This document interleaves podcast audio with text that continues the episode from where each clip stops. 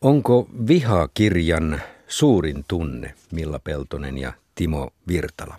Kyllä se mun mielestä oli, että esittelyssä sanottiin, että kyseessä on pasifistinen dystopia tai pasifistinen romaani, mutta kyllä siinä oli niin paljon vihaa ja kostoa ja katkeruutta ajavana voimana, että mulla oli vähän vaikea löytää sieltä sitä pasifismia. Joo, mä oon ihan samaa mieltä, että viha on tosi oleellinen ja sitä kautta myös sitä koston ajatusta pidetään nimenomaan tätä työväenluokkaa yhdistävänä voimana. Mä mietin sitä, kun olin lukenut kirjan, että voiko viha olla sellainen niin väkevä voima, että se rauha saavutettaisiin vihan kautta? No. Voiko viha toimia niin? Niin, no minä en usko. Mulla oli vaikeuksia lukea tätä kirjaa. Siis mietin juuri sitä, että miksi se täytyy olla. Siis toki ihmisillä on vihaa ja näin, eihän siinä niin mitään, mutta että, että miksei vedota ihmisten oikeuden tuntoon tai eikö se ole riittävää, että pitää vedota nimenomaan siihen vihaan ja kostoon. Tämä ristiriita teki mun mielestä siitä epäuskottavan suorastaan siitä lopusta, että kun se viha oli se motivoiva voima – ja sitten sitä käytettiin myöskin väkivaltaan, vaikka se motiivi oli myöskin se rauhan tuominen. Mutta se tuotiin väkivallan avulla se rauha ja sitten lopussa itkettiin ja halattiin ja, ja juhlittiin, että maailman rauha on saavutettu. Niin mä en kerta kaikkiaan uskonut sitä, että se oli saavutettu, koska se oli, se oli saavutettu tämmöisillä keinoilla. Mm, ihan, ihan sama ajattelin itse lopussa, että jaha, että kuinka kauan tämä riemu kestää nyt. Maailman rauha kestää, niin. Tässähän oli aika monia asioita, Vastakkaisia asioita kiinni toisissa oli rakkaus ja viha, sota ja rauha, kauneus ja rumuus, yksinäinen ihminen ja ihmismassat. Koko ajan tällaisia vastapareja. Ja siellä punastuttiin ja siellä kalvennuttiin. Tämän kirjan taustana on ensimmäinen maailmansota. Konrad Lehtimäki suunnitteli kirjaansa, kun hän seurasi ensimmäisen maailmansodan kauheuksia. Miksi hän on tehnyt siitä kuitenkin tulevaisuuden kuvitelman? Tämähän on dystopia. Niin, dystopia tai utopia, kumpaa haluaa nyt siinä, että uskooko sen rauhan olemaan siinä se pääpointti, niin silloinhan se on tavallaan niin kuin utooppinen se loppu. Kyllä tota noin, niin hänellä on ollut käsitys siitä, että ensimmäinen maailmansota ei vielä tuo lopullista rauhaa, vaan johtaa tämmöiseen niin kuin ylenpalttiseen varusteluun ja tämmöiseen niin kuin militarisointiin, mitä tässäkin kuvataan. Hän ei ollut yksin tämän ajatuksen kanssa – ja tämä on ollut hänen käsityksensä, että näin voi käydä, että tulee toinen suursota, eikä hän siinä sitä lopulta hirveän väärään osunutkaan. Että, mutta että mä luulen, että hänellä on ollut myös tarve niin kuin purkaa itsessään näitä hirveän ristiriitaisia fiiliksiä ja voimia, mitä hänellä oli. Että hänelläkin oli tämmöisiä väkivaltaisia ja aggressiivisia taipumuksia, mutta sitten toisaalta tämmöinen hyvin vahva pasifistinen tahto – Siinä kirjan lopussa, kun käydään eh, siellä kokouksessa tätä keskustelua erilaisten pasifististen suuntauksien tai erilaisten sosialististen suuntauksien mm. välillä, niin, niin mä kyllä arvaan, että hän itsellä oli niitä kumpiakin. Mulle itse kävi samalla tavalla. Mä oon kirjoittanut pienen näytelmän Ant Pekurisesta ja, ja se oli erittäin mukava prosessi, kun siihen sai laittaa, että toisaalta olen tätä mieltä ja toisaalta tätä mieltä ja ne eri hahmojen suuhun sitten. Ja ymmärrän myös sen hyvin, että tämä sijoittuu tämmöiseen fiktiiviseen maahan, koska silloin kirjailija sai sitten enemmän vapautta pohtia sitä itse asiaa, eikä ollut niin kuin historian kahlitsema. Oikeastaan oli vähän yllättynyt, että siinä kuitenkin mainittiin Amerikka ja Eurooppa, että nekin olisi voinut jättää mainitsematta ja puhua vaan niin kuin ihmisten valtioista. Niin lopussahan se menee, että siellä on Euroopan Yhdysvallat, mutta sitten kaikkein suurin ihmiskunnan kehitysvaihe on se ihmiskunta, jossa ei ole näitä valtioita. Timo Virtala sanoit jossain vaiheessa, että et ymmärrä, miksi valtiot taistelevat toisia vastaan, vai miten se oli, että miksi jokin valtio olisi parempi kuin toinen?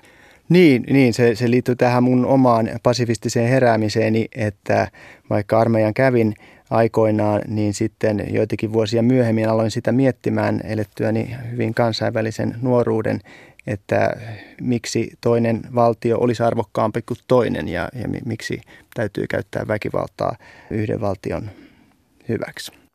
Milla Peltonen, kun olet työväen kirjallisuutta tutkinut, niin tässä kirjassahan tämä työväestö on se rauhan voimakas tahtoinen voima, joka sen voisi saavuttaa. Mutta miten merkittävä se tuohon aikaa oli? Oliko Lehtimäki oikeassa uskoessaan työväestön voimaan? Kyllä hän oli. Lehtimäillä oli tietysti se ajatus, että työväestö yksin ei tietenkään kykene mullistuksiin, että sitten tarvitaan tämmöinen joku sankarihahmo, niin kuin hänen alter ekonsa Markus tässä teoksessa, joka on itse köyhälistöstä syntynyt, mutta kouluttautunut insinööriksi ja ikään kuin noussut luokkansa yläpuolelle ja on sitten se hyvän tekijä ja sitten oikealle tielle johdattaja. Mutta kyllä varmasti hän oli jossain määrin oikeassa, että työväestöä on mahdollista käyttää tämmöisenä reservinä sitten. Mutta tämähän on äärimmäisten sankari-ihmisten tai tällaisten superihmisten kirja tämä mm. koko tarina, eikö? Kyllä, siis nämä keskeiset toimijat on sitä nimenomaan, ei, ei todellakaan täysin realistisia, vaikka toisaalta taas Konrad Lehtimäki oli itse hyvin fyysinen ja urheilullinen ja ihan mielettömiä fyysisiä suorituksia teki, plus hänen veljensä myös olivat sitten siellä punakapinan aikoina melkoisia NS-sankareita Tampereen seudulla. Että siinä on tämmöistä vallankumousromantiikkaa pikkusen jo, että se, mulle tuli mieleen, että tämähän on sosialistista realismia tämä teos tavallaan. Se oli yksi asia, mikä mua häiritsi tässä, tämä kahtia jakaminen, mikä tietysti oli liitty siihen kirjan kirjoittamisajankohtaan. Mä itse puhun paljon, luennoin ja kirjoitan väkivallattomuuden voimasta ja, ja menen läpi näitä väkivallattomia vallankumouksia, mitä on tapahtunut nyt. Esimerkiksi miten Martin Luther King Yhdysvalloissa 60-luvulla käytti väkivallattomuuden voimaa ja Filippiineillä 86 oli erittäin iso väkivallaton vallankumous. Sitten tietysti Itä-Euroopassa kommunismin luhistuminen, Etelä-Afrikassa apartheidin luhistuminen, Ukrainassa oranssivallankumoukset ja muut värivallankumoukset, niin on paljon lukenut teorioita tästä suurten massojen voimasta, että kuinka julminkin diktaattori on täysin voimaton, jos ihmiset ei kerta kaikkiaan tottele. Ja tätä tematiikkaa oli tässäkin kirjassa jonkin verran. Siinä oli tuhat sotilasta, jotka päätti olla tottelematta. Mutta sitten siinä oli tämä hyvä paha asetelma. Ja se mua häiritsi, että tässä päähenkilö Antonius ja, ja Markus, nämä kirjan sankarimiehet, niin eivät missään vaiheessa pohtineet sitä, että hehän oli tämän diktatuurin osasia ja, ja pyöritti koneiston osasia ja kyllä sitten näkivät sen negatiivisen puolen ja ryhtyvät taistelemaan sitä vastaan, mutta se ei niin ollut heille ollenkaan pohtimisen arvosta. Ja, ja mun mielestä se on aivan keskeistä, jos mietitään diktatuuria ja pahuuden olemusta, niin pitää miettiä tottelemista ja tottelemattomuutta – ja kummassakin on hyvät ja huonot puolensa ja, ja se pitää olla balanssissa. Ja tuommoisessa totalitaristisessa yhteiskunnassa, kun he eli tietysti, oli se tottelevaisuus oli liian yleistä. Niin Milla, miten sä äh, luit tämän Lehtimäen tarinan, tämän Markuksen ja Antoniuksen roolin, koska äh, Markus kehitteli näkymättömän lentokoneen ja sitten Antonius tämmöisen pienen pommin, joka oli tavallaan kuviteltu atomipommi. Miten Lehtimäki kuvitteli, että tällaisella valtavalla aseella saavutettaisiin rauha. Siinä sotakoneistossa, niin kuin Timo sanoi. Niinpä niin. Siinä oli tällainen ajatus, että ensiksi tietysti yritetään rauhanomaisin keinoin, mutta jollei se onnistu, niin sitten käytetään sodan keinoja. Et turvaudutaan siihen äärimmäiseen aseeseen, jos on pakko. Ikään kuin, että viimeisen kerran uhrataan hirveä määrä ihmisiä, sitten tulee lopullinen rauha.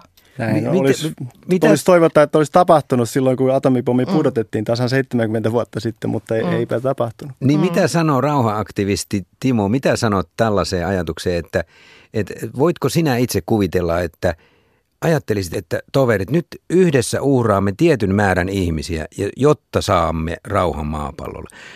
Voiko näin edes ajatella?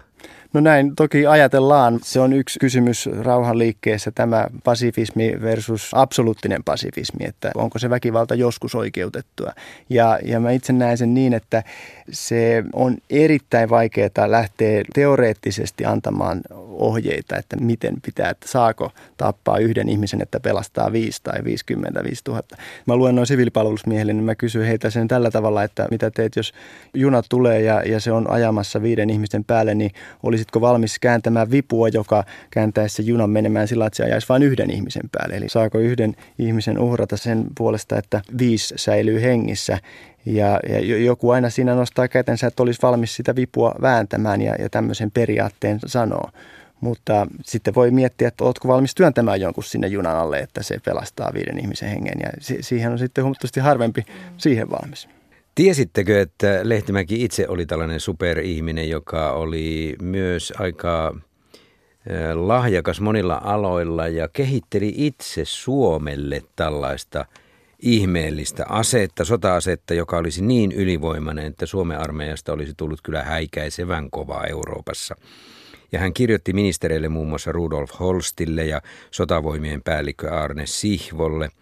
Ja tämä ihmease olisi toiminut jollain tavalla maan vetovoima-avulla ja, ja, ja sitten se pommi, joka lentokoneesta pudotettaisiin, olisi äärimmäisen tarkka.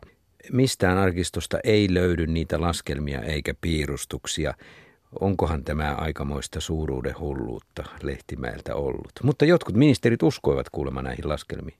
No, tämä on pikkusen hämärän peitosta, että mihin asti nämä kehittelyt vietiin tai että, ja missä määrin niistä oikeasti innostuttiin. Mä lueskelin tästä Karlo Isotalon Konrad Lehtimäki Hehkurinta tämmöistä ohkaista elämäkertaa. Siinäkin oli hyvin vähän tästä asiasta loppujen lopuksi tietoa, että ehkä jostain sitten, jos jonnekin arkistoihin pääsisi, niin voisi enemmän saada tietoa, mutta että että kyllähän suuruuden hullultahan se kuulostaa ja jälleen kerran kyllä kertoo siitä Lehtimäen hillittömästä ristiriidasta, että toisaalta rauhanmies ja toisaalta aivan pakonomaisen kiinnostunut aseista ja myös tämmöistä taistelusankaruudesta. Minkälaista teidän oli lukea tästä Lehtimäestä sitten se tieto, että tässä kirjassahan Markus tuomittiin valtion petoksesta tai maalaista toiminnasta vankilaan ja häntäkin uhkas kuolemantuomio. Konrad Lehtimäki tuomittiin vuoden 18 Tampereen kahakoiden jälkeen kuolemanselliin ja heinäkuussa hän sai yllättäen tiedon, että seuraavana päivänä hän vapautuu sellistä, aivan kuten Markus yllättäen. Siis Lehtimäki itse omassa elämässään toisti sen, minkä oli kuvitellut.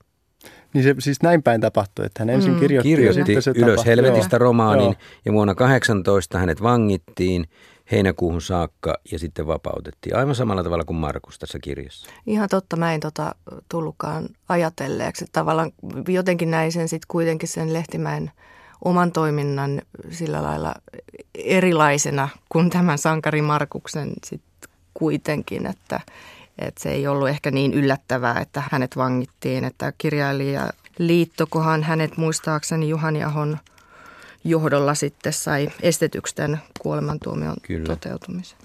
Mihin paikkaan Milla Peltonen pistät Konrad Lehtimäen Suomen kirjallisuudessa? Kyllä on aika vaikea kysymys. Mä mietin, että eihän tämmöistä kirjaa hyvänen aika niin kuin niihin aikoihin ollut kukaan kirjoittanut Suomessa. Et tietysti tämä on vanhan työväenliikkeen kirjallisuuden suurin prosaisti, näin on usein sanottu, Konrad Lehtimäki. Eli, eli sitten sieltä 1800-luvun lopulta kansalaissotaan saakka, niin siltä ajalta merkittävin työläisprosaisti, näin on sanottu. Ja tämä Ylös helvetistä nimenomaan vastasi 10-luvulla olleisiin odotuksiin tällaisesta suuresta työväen romaanista. Nyt mennään ihan muuanne, nyt mennään rakkauteen. Puhutaan uh-huh. hetki rakkaudesta. Minkälaista mieskuvaa Lehtimäki kirjoittaa tässä kirjassa? Aika, aika puisevaa. Sehän oli Markus niin kuin James Bond, kaikki ne to, suurine tippeineen ja, ja tota, naisineen ja, ja tota, käsi tämmöisenä konekivääreineen siellä, siellä salkussa. Että, että tota, kyllä ne oli aika hurjan yksinkertaistavia ja sekä, sekä mies- että naismallit tässä. Ja sitten tässä oli tämä Aurelia ja hänen pikkusiskonsa Julian, kun he kumpikin oli rakastuneita samaan mieheen ja sitten Aurelian kuoltua Julia sai sitten tämän Markuksen, niin tuli mieleen Kurt Vonnegutin romaani Äiti yö. Onko teille tuttu?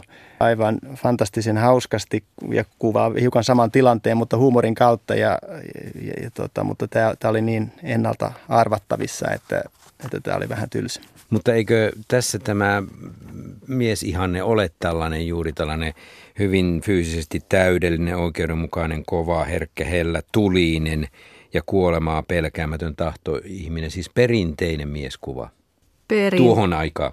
Perinteinen, joo, paitsi että kyllä niin, kuin niin idealistinen kuin vaan voi olla, että, että niin kuin sanottu semmoinen heeros, jollaisia ei nyt oikeastaan kamalasti taida oikeasti olla – Mitä mieltä olitte siitä, että nainen on vaihdettavissa toiseen naiseen? Tuosta noin vaan.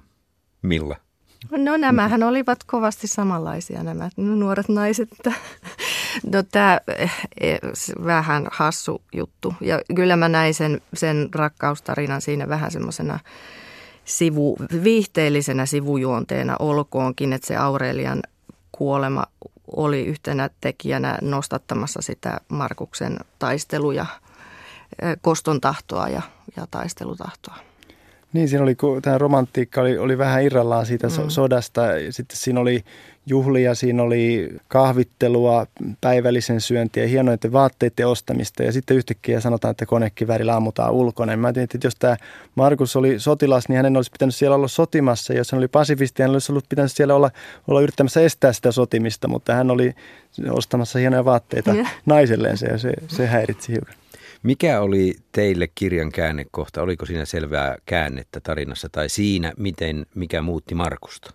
No siinä oli pikkuhiljaa pieniä käänteitä ehkä alusta lähtien tässä Markuksen tietoisuuden kehittymisessä, mutta kyllä varmasti se Aurelian väkivaltainen kuolema vankilassa tai itse asiassa itsemurhahan se taisi olla, jotta hän, hän olisi välttynyt raiskaukselta ja sitten Markuksen oma vankila-aika, kun hän tavallaan elää läpi niitä omia menneisyytensä traumaattisia muistoja esimerkiksi isän kuolemasta ja, ja muistaakseni veljetkin hänellä oli sitten kuolleet tai, tai jotenkin nimenomaan niin kuin köyhyyteen ja tähän kurjuuteen. Niin no mä koko ajan odotin alusta lähtien sitä, että koska hän siirtyy sieltä armeijan leivistä sitten kapinalliseksi. Ja, ja sitten se oli vähän epäselvää, koska se, se tapahtui. Mä nyt olen sanonut monta kriittistä asiaa tästä kirjasta, mutta kyllä mun täytyy silti suositella tätä, että äärimmäisen mielenkiintoinen ajankuvaus se oli. Kenelle suosittelet? No ihan kaikille historiasta kiinnostuneille. Toisaalta oli siinä sitä väkivallan kuvausta kyllä todella paljon ja yksityiskohtaisesti. Ja se on tärkeää tietää, minkälaista sota on, varsinkin oikeat sodat. Ja, ja sitä toivoisi, että ihmisillä olisi siitä käsitys, minkälaisesta helvetistä siinä on kysymys. Tämä on fiktiivinen sota, niin mu, mu, vähän ristiriitaisin tuntein tätä, näitä väkivaltakuvauksia luin. Kyllä, tästä, tästähän Lehtimäkkeä kritisoitiin itse asiassa jo hänen aiemmassa tuotannossaan, jossa hän kuvasi jo erässäkin teoksessaan nimenomaan sotaa. Ja yleensäkin joku oli sitä mieltä, että hän jopa mässäilee väkivallalla ja mm. kuolemalla ja verellä ja kaikilla sillä. Ja se on kieltämättä se on pikkusen liiallista. Et mun mielestä jos se toimii yksittäisissä novelleissa aika hyvin, niin tässä teoksessa, koska tämä oli itse asiassa juoneltaan aika kaoottinen, toki sota on kaoottista, mutta tässä se oli välillä niin kuin kerta kaikkiaan liiallista. Minä kyllä pidin lukuelämystä huikean isona ja ajattelin kuin luin kirja, että minkälainen visionääri ja näkijä Konrad Lehtimäki aikana olikaan, ja entä jos hänen näkemyksensä olisivat toteutuneet, Euroopan yhteinen Yhdysvallat, yhteinen puolustusliitto vihollista vastaan, missä olisimme olleet ennen toista maailmansotaa, jolloin Neuvostoliitto oli vahvana kuitenkin, ja, ja, ja missä olisimme tällä hetkellä? No eikö se jotain näistä Lehtimäen visioista nyt ole toteutunut, Aika. vai onko? On, on toki ydinase nyt ennen kaikkea ja se ei rauhaa tuon. Euroopan unioni on eräällä tavalla nykyaikainen Euroopan Yhdysvallat. Sitäkö mm. tarkoitat? Niin, se, näin, näin on. Muistaakseni Hanne Koivisto ainakin tekee aivan suoraan tämmöisen tulkinnan kulttuurihistorioitsija, joka on tätä Konrad Lehtimäkeä jonkin verran käsitellyt ainakin jossakin artikkeleissaan.